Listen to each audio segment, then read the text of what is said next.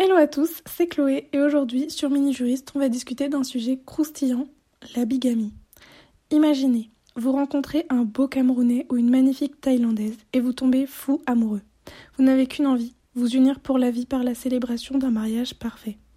Petit ombre au tableau, il ou elle est déjà marié dans son pays d'origine depuis longtemps avec une personne avec qui elle n'entretient plus aucune relation.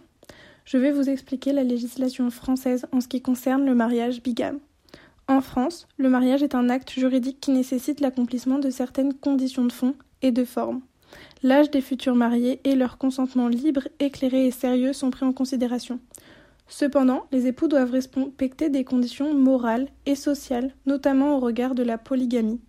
Ainsi, certains obstacles peuvent interdire à deux personnes de se marier en droit français. Il s'agit des empêchements à mariage. La bigamie est le fait d'être marié à deux personnes en même temps. Il faut donc que le premier mariage soit valable et qu'il n'ait pas été dissous par un divorce ou par le décès du conjoint.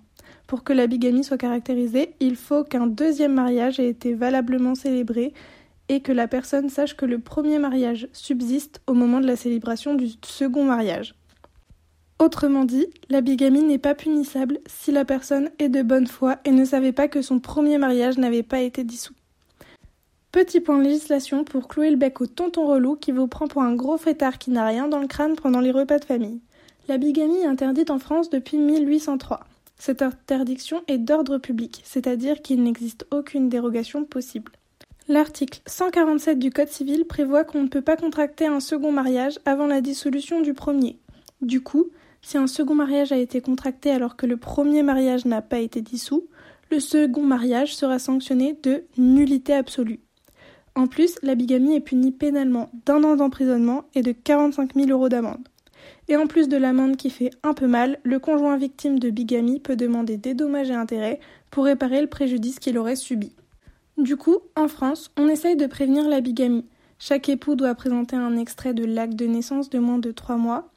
Si cela ne permet pas de rapporter la preuve que le futur époux n'est pas lié par un précédent mariage, cette preuve peut notamment être constituée par la production d'une copie de l'acte de décès de son précédent conjoint, par un certificat de coutume établi attestant du célibat de l'intéressé, etc. S'agissant des ressortissants étrangers, ces derniers doivent rapporter la preuve du contenu de leur loi personnelle, notamment par la production d'un certificat de coutume afin de permettre à l'officier d'état civil de s'assurer du respect de ces conditions. Cependant, dans certains pays, on part du principe que plus on est fou, plus on rit, et la bigamie est autorisée. Par conséquent, si un étranger contracte un deuxième mariage dans un pays qui admet la bigamie, il ne sera pas puni. Ça se complique quand votre beau Camerounais ou votre Thaïlandaise vous propose à vous, Français, d'aller vous marier dans un pays qui admet la bigamie pour contourner la législation française. Bien tenté. Mais malheureusement, malgré le fait que vous ne pourrez pas être poursuivi sur le plan pénal, le mariage ne sera pas reconnu en France. Eh oui, pour qu'un mariage bigame célébré à l'étranger soit valable en France, il faut que la loi nationale des deux époux autorise la bigamie. Vous l'aurez compris, si l'un des époux est français, cela ne sera pas le cas car la législation française interdit la bigamie. Cependant, si les deux époux dont l'un est bigame veulent vraiment se marier, il est possible pour eux de demander la nullité du premier mariage.